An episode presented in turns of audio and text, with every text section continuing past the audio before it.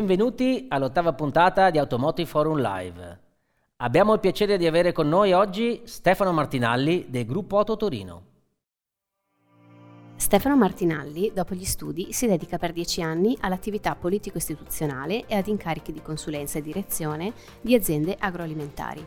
Approda in Autotorino nel 99, negli anni chiave per l'avvio della crescita del gruppo e in seguito ne diventa azionista. Contestualmente si dedica anche a molteplici iniziative a supporto del territorio valtellinese e delle sue attività agricole e artigianali. Oggi è consigliere delegato e direttore generale del gruppo Autotorino. Ciao Stefano, benvenuto ad Automotive Forum Live e grazie per la tua disponibilità a condividere le riflessioni. Buongiorno Luca e un saluto a tutti gli amici di Quintegia. Bentrovati. Grazie, direi che possiamo partire un po' dalla situazione attuale e anche dalle prospettive per i prossimi mesi. L'attuale carenza di microchip sta mettendo in difficoltà le concessionarie di tutti i brand, per certi versi anche una situazione ancora più complessa dell'emergenza Covid. Come state cercando, per quanto possibile, di arginare questa problematica e che impatto potrebbe avere anche sulla performance della vostra azienda nei prossimi mesi? Nulla si può fare per il prodotto, nel senso che eh, non abbiamo certamente argomenti per poter eh, portare a produrre ciò che invece no, non si può produrre. Noi stiamo lavorando per acquisire più portafoglio possibile e eh, essere convincenti con il cliente che eh, anche un'attesa di alcuni mesi rispetto alla consuetudine ormai consolidata nel tempo, che era quello di avere tanto prodotto in pronta consegna, non è una cosa così tragica. Eh, stiamo mettendo particolare attenzione sul tracking, quindi dire al cliente eh, la sua auto verrà indicativamente prodotto entro, sappiamo che non possiamo con certezza spendere nemmeno eh, questa data e successivamente poi dargli costantemente evidenza dello stato d'avanzamento. Quindi c'è una prima fase in cui gli diciamo orientativamente è per, quando poi abbiamo evidenza e avremo evidenza eh, di, che la data di produzione è stata fissata in modo più affidabile, gli diamo un range di due o tre settimane e quando finalmente poi abbiamo la certezza che l'auto stessa viene prodotta, gli diciamo guarda che la tua macchina è pianificata, programmata per essere costruita entro quella settimana. Questo ci aiuta nel eh, mantenere credibilità e affidabilità presso il cliente. Per quanto riguarda il conto economico dell'anno, eh, certamente soffrirà perché io immagino che su ottobre, novembre dicembre avremo una contrazione di fatturato che si aggirerà fra il 10 e il 15% rispetto a, ai target che ci eravamo prefissati c'è da dire che i margini sono comunque in crescita perché eh, regola diciamo, economica che ci hanno insegnato da sempre, quando c'è scarsità di prodotto si riesce a essere un po' più performanti sulla parte di margine. Ecco, cambiando invece un po' fronte, negli ultimi anni il vostro gruppo ha fatto registrare una forte crescita anche nel business dell'usato. Quali sono in questo ambito le iniziative più importanti anche in prospettiva? Stiamo lavorando sulla piattaforma per l'acquisto da privati, eh, non è una novità, altri, ci sono player importantissimi e molto visibili che stanno facendo un grande lavoro, eh, noi siamo determinati a, a, poter competere per quanto riguarda le aree in cui siamo presenti anche su questo piano. Stiamo sperimentando alcune cose, a breve riusciremo ad avere una piattaforma dedicata. E una seconda piattaforma si occuperà poi della uh, certificazione dell'usato stesso e dell'interscambio C2C, quindi cliente a cliente dell'usato e noi ci candidiamo ad essere coloro che possono validare e certificare la qualità del prodotto che viene scambiato, oltre ai servizi che sono necessari per lo scambio stesso, da quelli finanziari fino a quelli di natura più assicurativa e manutentiva prosegue da noi sull'usato, siamo al quinto anno di eh, attività, il soddisfatto rimborsato che peraltro so che anche altri colleghi hanno cominciato ad utilizzare. Da qualche anno insieme al gruppo Barchetti e alla Banca Popolare di Sondrio avete creato la società Rent2Go per sfruttare le opportunità legate al noleggio. A che punto siete? Abbiamo completato la fase di startup, siamo nel terzo anno di attività con 4.000 auto inflottate, abbiamo completato tutta la piattaforma di gestione, quindi oggi siamo nella condizione di poter inflottare, gestire la vettura, gestire il buyback con eh, la dovuta efficacia. Ora si apre una fase 2, nuova finanza per poter crescere ulteriormente. Bene, grazie. Amplificare il business, che poi è il tema anche di questa puntata, significa anche puntare sulla tecnologia. Da una parte connettività e telematica e dall'altra il canale digitale. Mi puoi dare la tua, la vostra visione su quali sono le potenzialità per un grande gruppo come il vostro e su quali fronti progetti state lavorando in queste aree? Ah, guarda Luca, io penso che un gruppo che sia più o meno grande, un dealer che ha, abbia dimensioni più o meno grandi non possa comunque oggi pensare di stare sul mercato con la dovuta qualità e anche la dovuta efficacia di performance senza processi strutturati e di grande intensità. Eh, io ve ne cito tre che sono quelli che eh, in questo momento hanno focus particolare da noi. Noi abbiamo sviluppato con l'Università di Pavia e eh, Ego Live da un paio di mesi un algoritmo che si fonda sulla eh, storicità di gestione delle auto usate, eh, storicità eh, del nostro database interno e ha come obiettivo quello di dare un valore definito all'usato, perseguendo ehm, la rapidità e la precisione del valore stesso.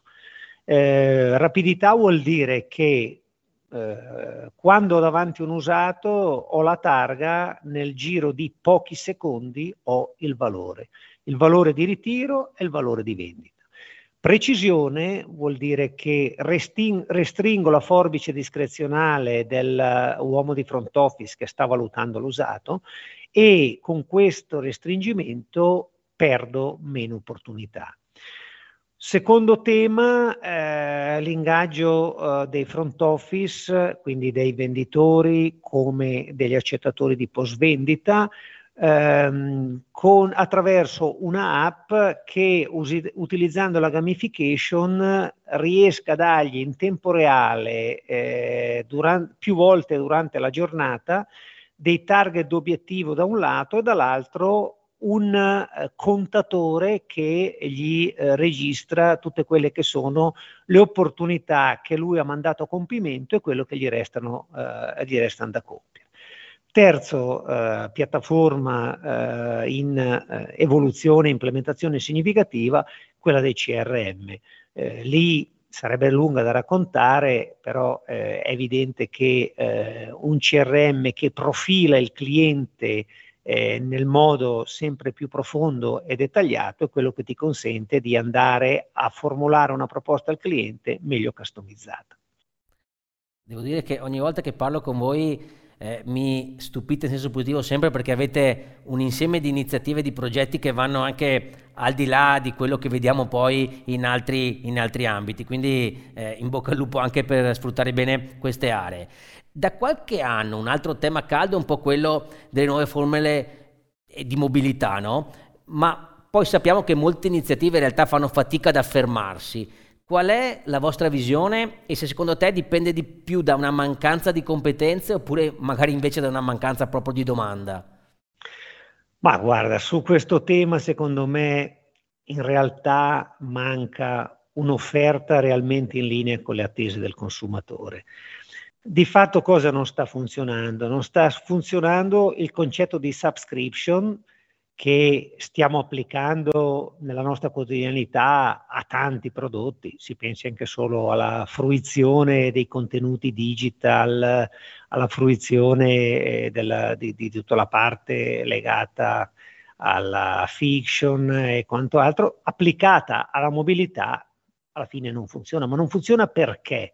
Non funziona perché non, non, non è che c'è un consumatore non predisposto, c'è un'offerta che non va nella direzione, nella flessibilità e nella anche frequenza quantitativa che il mercato richiede.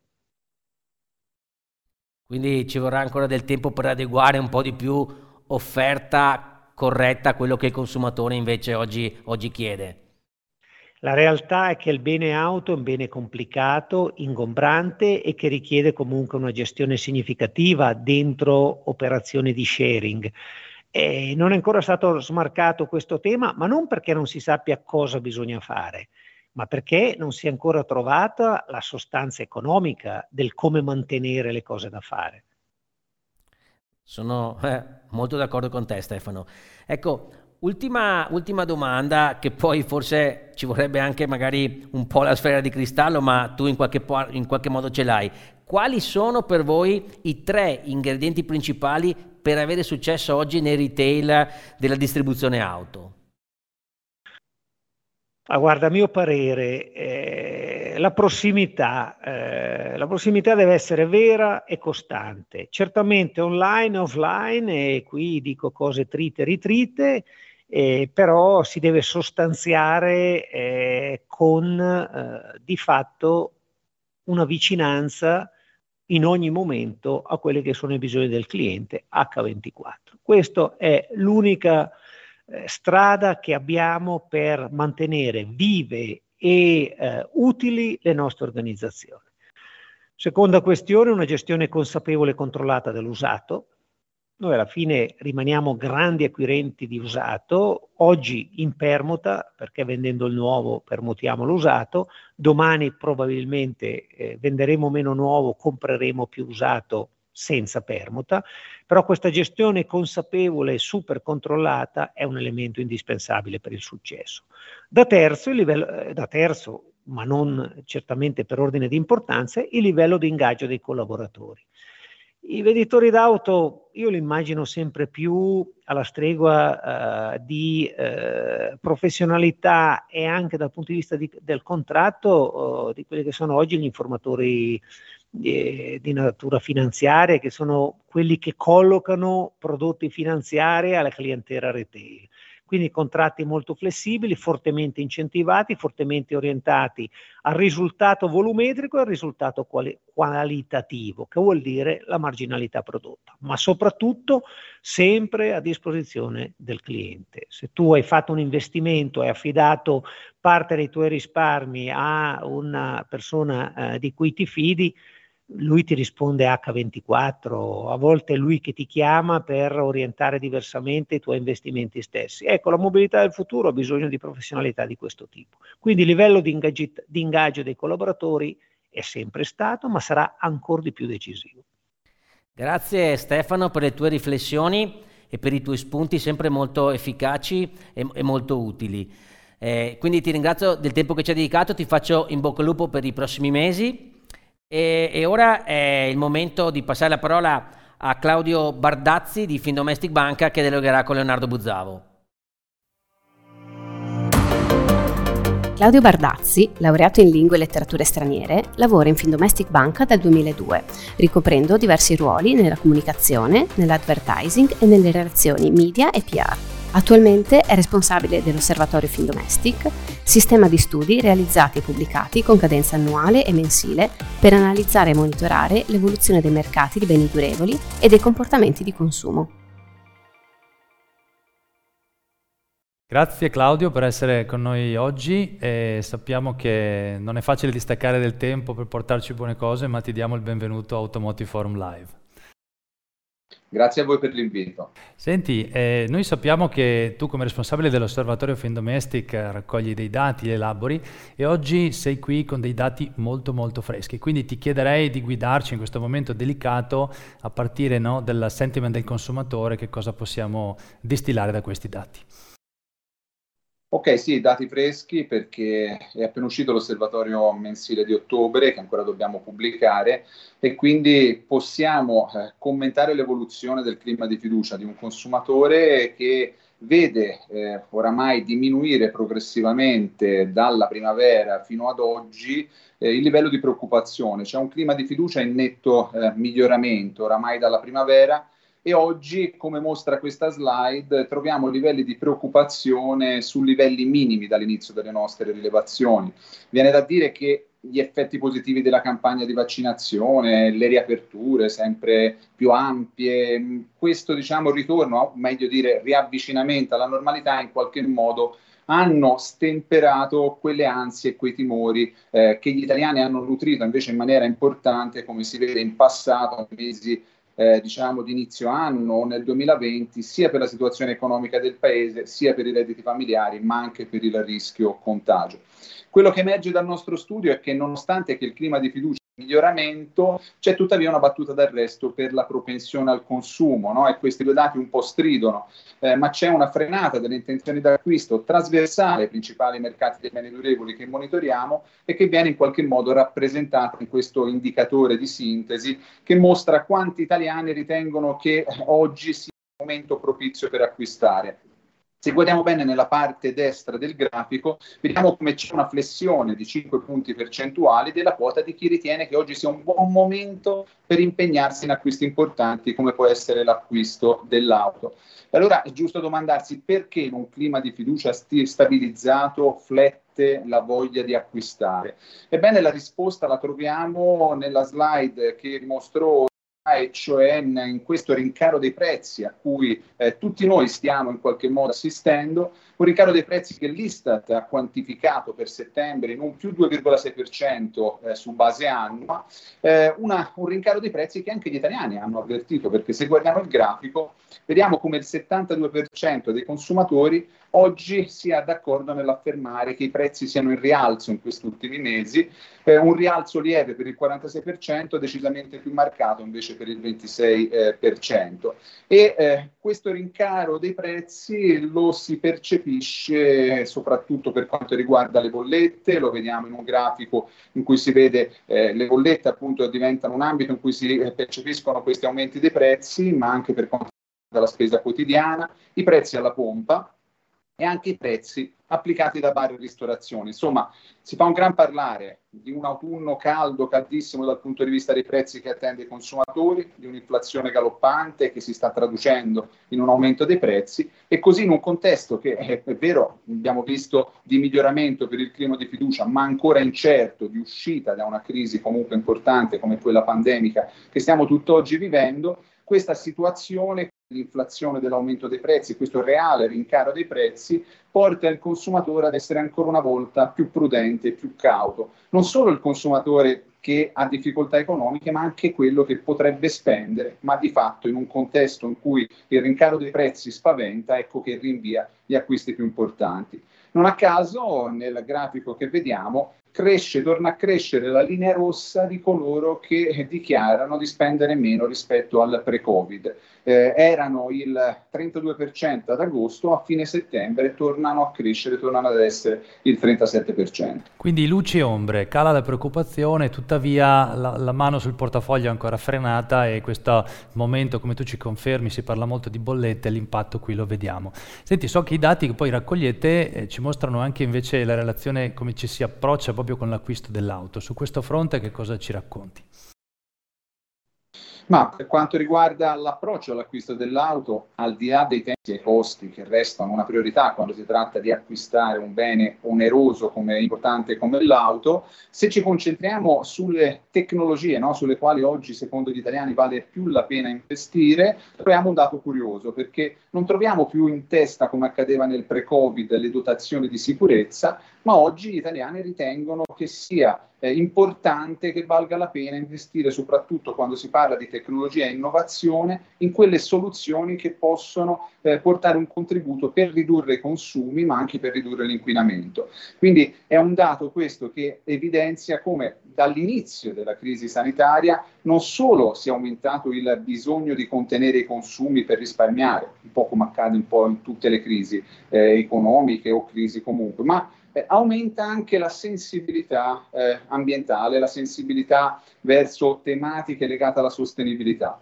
Eh, e eh, voglio eh, mostrarvi anche un altro dato, questa volta tratto da un'indagine realizzata prima dell'estate, in un contesto di crisi in cui cambiano di consumo in cui cambia lo stile di vita, il 54% degli italiani dichiarava prima dell'estate questo non dipende solo da questioni economiche, pragmatiche, materiali, ma il cambiamento dello stile di vita e di consumo è legato anche a questioni appunto eh, diciamo di sensibilità crescente verso l'ecologia eh, una crescita di questa sensibilità che si riflette anche in comportamenti concreti di consumo, perché se guardiamo il grafico di destra, il 64% dei consumatori dichiara di fare oggi più attenzione alla sostenibilità dei prodotti che si va ad acquistare.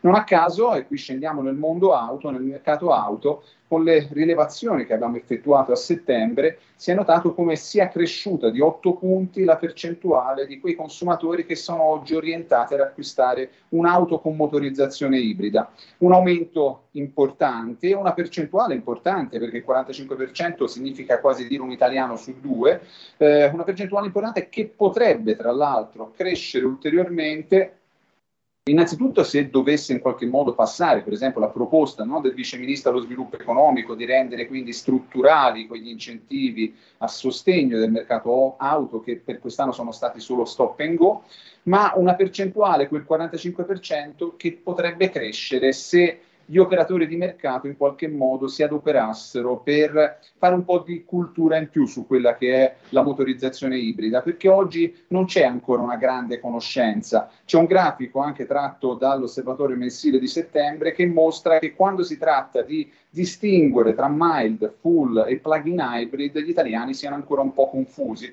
Un 30% non ne ha proprio idea, un 50% ne ha una vaga idea e questo significa che non ne hanno una grande conoscenza, mentre solo uno su cinque ammette quando si tratta di scegliere attraverso, tra le motorizzazioni ibride posso dire di orientarmi bene, sì, eh, le conosco. Senti, molto interessante anche la, la, la, crescita nella propensione verso l'ibride, ma l, il potenziale di, diciamo, di, di, lavoro da fare per informare, per educare, quindi questi numeri ci mostrano che c'è un grosso lavoro da fare e questo ci sposta l'attenzione sui canali, che hanno ovviamente un ruolo informativo e, e di avvicinamento al prodotto importante. Ecco, quindi sui canali d'acquisto in questo diciamo, post-Covid, cosa ci dicono i dati freschi che hai in mano?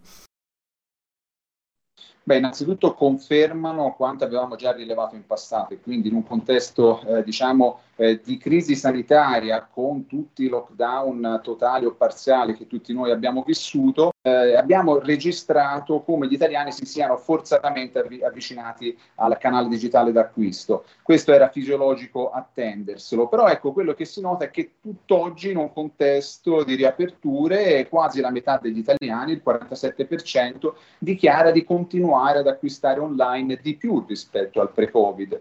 E grafico nella parte bassa della slide slide speculare a quello nella parte superiore, eh, aumenta d'altro canto la parte di italiani che invece eh, frequenta sempre di meno i punti vendita fisici. Sono un 46% quelli che dichiarano di andare meno per negozi e noi abbiamo provato a capire il perché. Eh, ovviamente lo sappiamo tutti, no? il negozio, il punto vendita fisico ha eh, pagato il prezzo più salato della crisi e in qualche modo sta eh, perdendo, sta vedendo sempre meno frequentemente tutti coloro che in qualche modo oggi si stanno abituando al, all'e-commerce e quindi all'acquisto sul web, eh, coloro che ritengono che il negozio, il punto vendita fisico, il concessionario possano essere un luogo dove c'è il rischio di contrarre il contagio, eh, sta perdendo il punto vendita fisico coloro che non trovano più quella piacevolezza che si trovava prima del Covid no? all'interno del punto vendita fisico, all'interno di un'esperienza d'acquisto eh, sul negozio e eh, sta perdendo il punto vendita fisico, vede sempre di meno anche coloro che in un contesto di crisi e stringendo all'attualità, in un contesto di inflazione, no? come dicevo prima, galoppante, quella di cui si parla tanto, eh, quando si trovano ad acquistare magari cercano la convenienza sul web piuttosto che andare in, in negozio. Però ecco, questa diciamo, è una considerazione più generale. Se ci concentriamo sul mercato auto, eh, la situazione è ben diversa perché abbiamo un 73% di consumatori che invece tutt'oggi ritiene che il concessionario resti centrale e insostituibile. Eh, oggi eh, 7 italiani su 10, più di 7 italiani su 10 non possono prescindere dal concessionario per l'intero processo d'acquisto. Però è anche vero che ci sono percentuali interessanti da non trascurare di eh, persone, consumatori che vedono eh, sul web, che vedono nel web un fattore importante per portare a, a termine l'acquisto di un'auto. C'è un 14% per esempio che dichiara sì, alla fine ritiro e pago e tratto il prezzo sul concessionario, ma preferisco andare prima sul web per informarmi, scegliere l'auto e poi configurarla. E poi c'è anche un 10%, percentuale del tutto non trascurabile, che dichiara di essere pronto e di preferire a eh, in qualche modo completare il percorso d'acquisto interamente online. Eh, perché però ecco, il concessionario nel mondo auto resta eh, in qualche modo centrale e preferibile? Eh, quest'ultima slide che eh, vi mostro in qualche modo lo, lo, spiega, e cioè il concessionario più del web, qui li vediamo a confronto, è il luogo partendo dall'alto in cui si cerca no, e si pensa di trovare quella consulenza che oggi è necessaria per scegliere l'auto più adatta alle proprie esigenze. Abbiamo detto prima si ha difficoltà ancora a scegliere magari la motorizzazione più adatta no, alle proprie esigenze. Oggi nel concessionario si cerca quel suggerimento, quel consiglio che possa in qualche modo sbloccare l'acquisto. E poi il concessionario è di gran lunga preferibile al web per la trattativa, per il pagamento, per scoprire nuovi modelli, ma anche per ricevere consulenza sulla modalità d'acquisto che possa in qualche modo rispondere alle esigenze di budget familiare, ma anche di, di utilizzo dell'auto eh, della famiglia.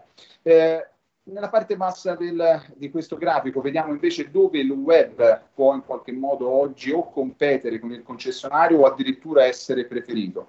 E mi riferisco alla scelta del modello dell'auto, più in generale a tutta quella che è la parte di ricerca di informazione iniziale, la parte di configurazione, ma dobbiamo tirare le file fare una considerazione finale, possiamo tranquillamente affermare che il web oggi non rappresenta una vera e propria alternativa al concessionario, piuttosto può rappresentare oggi un supporto per arricchire, per velocizzare, ma anche per semplificare il processo d'acquisto dell'auto che però tutt'oggi ruota continua a ruotare intorno al concessionario.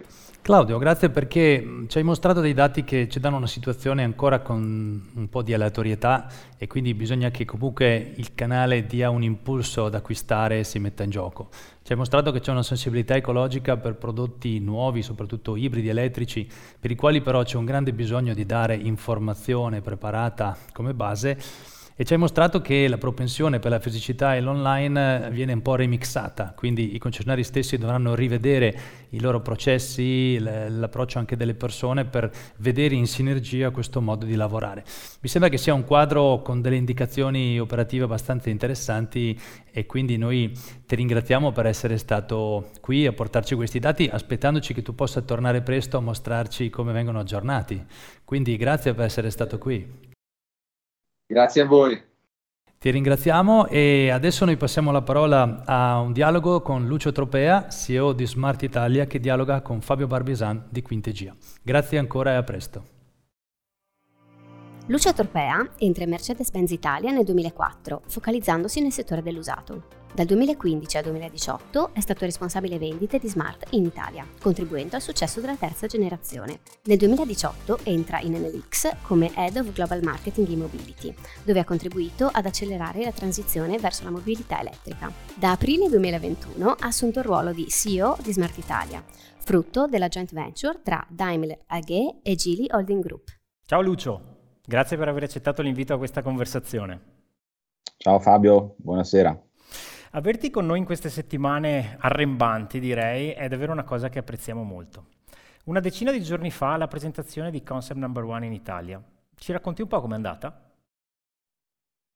Abbiamo avuto la possibilità di portarci via da Monaco l'unico esemplare del Concept One che preconizza quella che sarà la vettura che arriverà a fine dell'anno prossimo, c'è, c'è tra circa un anno da adesso. E la macchina ha fatto un roadshow, ha fatto Parigi, ha fatto Madrid e ha fatto Milano eh, è stata l'opportunità per incrociare gli investors, eh, chi poi alla fine l'anno prossimo sarà parte della nostra avventura per la distribuzione di questa vettura in Italia. Abbiamo incrociato la stampa eh, nazionale, tra l'altro è stata una serata molto piacevole, e abbiamo incrociato poi il giorno dopo una serie di operatori del settore che sono parte integrante di questo, di questo lancio, quindi sostanzialmente noleggiatori lungo corto termine. Siamo anche divertiti, peraltro. Immagino. Tra l'altro, vabbè, io ho avuto il piacere di esserci e ti faccio ancora una volta i complimenti per l'organizzazione, come è andata e i messaggi passati. Avevo una curiosità aggiuntiva, la scelta di Milano, casuale oppure no? Non so. Allora, noi abbiamo una, una tradizione molto romana con Smart, quindi anche Smart Italia è, è, stata, installata, è stata installata su Roma e soprattutto, beh, insomma, poi Roma è stata storicamente la capitale di Smart, quindi un, un quarto di tutto il circolante della storia di Smart vive, vive su Roma e provincia.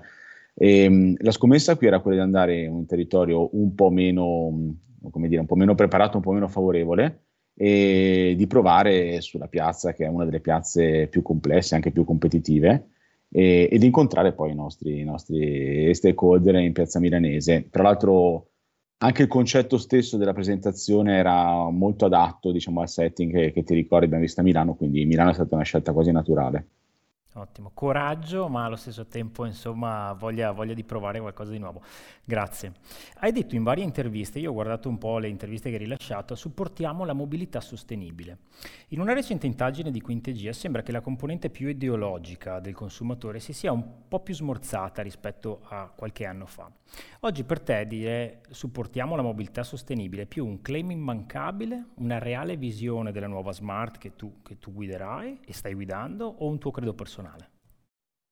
Ma allora guarda, in realtà è, supportiamo la transizione energetica o la decarbonizzazione del trasporto privato, questa è la, la versione diciamo originaria del pensiero. E, e, per rispondere alla domanda tua, un po' una combinazione delle tre. Allora, diciamo che c'è un tema molto evidente di necessità di transizionare verso una vettura a zero emissioni locali e quindi la vettura elettrica è l'unica tecnologia pronta per farlo succedere eh, ci sono insomma, varie, varie, chiacchiere in questo momento su powertrain alternativi, ma la verità è che diciamo, l'unico prodotto industriale pronto a breve, quindi che è arrivato o sta arrivando, è sostanzialmente l'auto elettrica. No? Tutti gli altri tentativi di carbonizzazione sono un pochino più complicati, quindi questo è il primo ed è più, è più rapido da poter, da poter adottare anche in termini di ciclovita, quindi le autovetture fanno un ciclovita per cui nell'arco dei prossimi 15-20 anni si può veramente fare qualcosa in termini di riduzione dell'impatto. Dopodiché mobilità individuale è una grande libertà, eh, ci sono dei costi esterni e chiaramente poter mandare a zero emissioni significa potersi garantire nel medio termine questa libertà il più lungo possibile, vuol dire avere costi di esercizio inferiori. E per, per, me personalmente poi è, una, è, stata una scelta un pochino anche di campo, sono un grandissimo appassionato di automobili e penso che il Novecento sia finito. E per me l'elettrico nasce quando mi pare fosse circa boh, 7-8 anni fa eh, mi è capitata sotto la prima smart elettrica cabrio, era una generazione fa, quindi parecchie, parecchie vite fa, e mi sono reso conto che di fatto non c'era paragone. Eh, pur essendo un grande appassionato di auto, pur avendo l'autostoria, che poi passando i miei weekend a smanettare con i carburatori, però obiettivamente il Novecento è finito, oggi eh, quello che è la facilità d'uso, il gusto anche di, di guidare un full electric mh, non, è, non, è, comparabile nella vita di tutti i giorni a quello che si può avere con una vettura tradizionale. Quindi è una combinazione, sì, sicuramente la componente ideologica è una componente molto sorpassata, poi alla fine uno fa delle scelte eh, dove può averla o meno, ma la verità è che banalmente eh, da guidare sono delle macchine superiori, punto, in ogni segmento, in ogni dimensione, eh, in ogni fascia di prezzo. Quindi francamente credo che succederà in modo abbastanza naturale. Hai giustamente eh, parlato di transizione verso la guida elettrica, appunto ricalcando in maniera più fedele appunto eh, il payoff la mission. Oggi viviamo veramente un mondo che può essere ben rappresentato dalla parola transizione. Al 2030 gli scenari di conversione del parco circolante italiano sfioreranno il double digit in una produzione mediana, non, non necessariamente over optimistic, eh, e questo ce lo dicono gli amici di Motus Qual è la tua opinione in ragione anche del tuo background professionale che ti ha visto anche eh, approfondire le tematiche dell'elettrico da protagonista? Vista in diverse industrie? Allora, guarda, io diciamo è circa sette anni che sono hands-on al 100% su, sull'elettrico perché è, una, è, un tema che ho abbracciato fin da subito nell'automotive e poi ho avuto modo di, poi di svilupparlo poi anche dall'altra parte della barricata con un utility grande. Dunque, quello che è una costante è che più o meno ogni anno, ogni due anni escono studi nuovi che danno delle proiezioni, delle previsioni, eh, oppure aggiornamenti di studi esistenti. C'è una costante unica, eh, sia che questi studi siano studi di, classici, diciamo che vengono usati dall'industria auto, o studi di mh, sistema finanziario, quindi fondamentalmente di banche di investimento, ogni singolo anno si vede e si è visto che in tutte le geografie in Europa, anche in Italia, eh, la previsione è una previsione di accelerazione sull'uptake. Quindi se tu vai a riprendere gli studi di tre anni fa, trovi delle percentuali che forse sono la metà di quelle che trovi negli stessi studi aggiornati a oggi. E, ehm, e, di fatto poi si è verificato questo. Tendenzialmente questi studi fanno delle proiezioni che si basano su una, su una diciamo, ehm, proiezione lineare di quello che, che, è come actual, aggiunte poi quella che è la previsione eh, macroeconomica di incentivi e alla fine la sensazione comune di tutti questi studi è che appunto si vada verso un'accelerazione, quindi di qua il double digit sul parco circolante che citavi tu prima. Detto questo, il numero puro assoluto, quello che sarà per davvero, ovviamente è mh, assolutamente complicato poterlo immaginare. Eh, noi siamo nella fase in cui stiamo ragionando al 2023 di quanto è matricolato in Italia. Questo è un paese che per N motivi se la prende sempre un pelino più comodo, soprattutto nel settore auto, eh, che però poi recupera molto rapidamente. Mm, personalmente credo che un 10% di matricolato full electric, quindi esclusi plug-in, eh, possa essere assolutamente ragionevole nel 2023 e quindi vorrebbe dire che in un paio d'anni noi potremmo essere laddove oggi sono già dei paesi simili a noi, sia come dimensione che come incentivi, ad esempio Francia e Spagna. Credo che un double digit almeno al 10% sia assolutamente ragionevole. Grazie. Dunque, io chiuderei, diciamo, volando un po' alto, ovviamente con te si può fare. Cosa dobbiamo aspettarci di, da Smart nei prossimi 5 anni? Più leader o follower nel settore degli electric vehicles? Allora, Smart ha una, una, tradizione molto forte di ehm, soluzione ai problemi di mobilità urbana, sia come prodotti che come servizi. In tempi non sospetti c'era Car2Go con, con il free floating rent al minuto. È un marchio che viene tipicamente associato sempre intanto delle innovazioni di prodotto o servizio, ma anche comunque solo alla mobilità urbana. Tutti i tentativi di uscire da questo perimetro poi sono stati sempre molto timidi lato, lato smart. Eh, di fatto il, fatto di poter fare uno shift totale verso l'elettrico è stata la scelta di Smart prima, cioè in anticipo rispetto agli altri, sostanzialmente poi ci ha aperto una serie di strade. Eh, ivi inclusa quella di poter dire, ma insomma, con un uh, powertrain elettrico, di fatto il rapporto tra dimensioni esterne della vettura e dimensione interna cambia totalmente, totalmente a favore eh, noi arriveremo sul mercato alla fine dell'anno prossimo con quello che nella, nella nomenclatura tradizionale può essere classificato come un SUV di segmento B barra C, quindi con meno di 4,30 m. Se poi andiamo a guardare le quote interne dello spazio disponibile per passeggeri, ma non solo di lunghezza e larghezza, ma anche di roof e compagnia, fai, fai due salti di, di, segmento nella definizione tradizionale. Quindi si perderà moltissimo anche la logica, diciamo, di, di comparabilità, perché sia i body type che le dimensioni interne che ti consentono l'architettura elettrica eh, fondamentalmente cambiano un po' le regole del gioco. Eh, una delle robe che sicuramente ci porteremo dietro è eh, questo concetto di reinventing space, è sempre stata una macchina, anche la Fortwo in 2,69 m, abbastanza infinita all'interno, cioè tutti erano molto sorpresi della, diciamo, della qualità di vita a bordo per le due persone all'interno della Smart Fortwo, è un elemento che ci portiamo avanti anche in una dimensione un po' più tradizionale Qua diciamo lo scopo sarebbe quello, è quello di, di portarci fondamentalmente dietro la tradizione di reinventing space e, e al contempo di soluzioni eh, all'interno della vettura che storicamente Smart ha sempre portato avanti per prima. Anche dal punto di vista del powertrain elettrico ci sarà, ci sarà molto probabilmente ci saranno strumenti che ci consentiranno di portare un cliente tradizionale, quindi vettura a combustione interna, molto facilmente su una vettura elettrica. È una, è una scelta senza rinunce oggi e, e di fatto diciamo, il poter rendere questo passaggio assolutamente fluido poi ci consente di abbracciare un, di, di far succedere quella che è la transizione, che alla fine è poi lo scopo ultimo. Beh, grazie, grazie, per gli spunti, e, diciamo, è stato un piacere averti qui oggi, poter colloquiare con te, c'è sempre la grande energia e diciamo, eh, le riflessioni che, che, hai piacere di condividere con noi sono sempre foriere di, di, ulteriori pensieri anche all'interno di Quintegia e dei percorsi che andiamo a fare. Io non posso che ringraziarti, augurare il meglio a te, a Smart Italia e a presto. Grazie a tutti, avanti tutta, ci vediamo presto. Grazie per aver seguito Automotive Forum Live, noi vi aspettiamo alla prossima puntata il 16 novembre. Arrivederci e buon lavoro.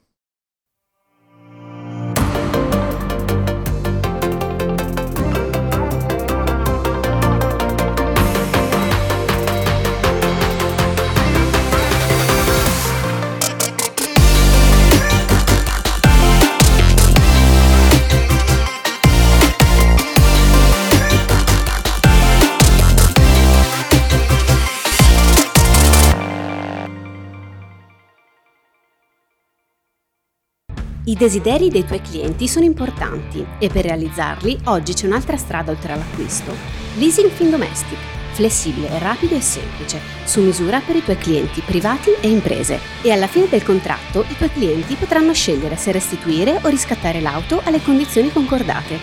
Messaggio pubblicitario con finalità promozionale. Per tutte le condizioni economiche e contrattuali, info su findomestic.it. Salvo approvazione Findomestic Banca SPA. Escargo, la frontiera della logistica moderna. Professionisti qualificati, un network di 160 strutture su territorio nazionale, strumenti tecnologici in grado di connettere piattaforme e bisarche, officine e carrozzerie, dealer e consumer, e una gamma di servizi prenotabili da device. Indicata è la piattaforma che permette in tempo reale di analizzare il pricing di tutti i veicoli inserzionati online, ricavando indicatori quali valore reale del proprio stock, prezzo di ritiro e giorni medi di vendita. Permette inoltre di creare un lead generator personalizzabile in base alle proprie strategie commerciali. Serenità, protezione, futuro. Ma cosa vogliono dire davvero? Io L'ho scoperto con Nobis. Ho trovato la protezione che cercavo per famiglia, casa e attività professionale. Serenità, protezione, futuro. Io so bene cosa vogliono dire con Nobis. Web Industry, una digital company che progetta e realizza soluzioni digitali, sia corporate che business. La presenza di tutti gli asset del Digital Project, marketing, technology e ricerca e sviluppo assicura ai clienti soluzioni complete quali piattaforme di stock e sales and marketing management, siti corporate, campagne verticali e digital promotion. Le assicurazioni di garanzia offrono a voi e ai vostri clienti una sicurezza finanziaria. Con quasi 50 anni di esperienza sul mercato, Car Guarantee è uno dei maggiori specialisti in fatto di garanzie in Europa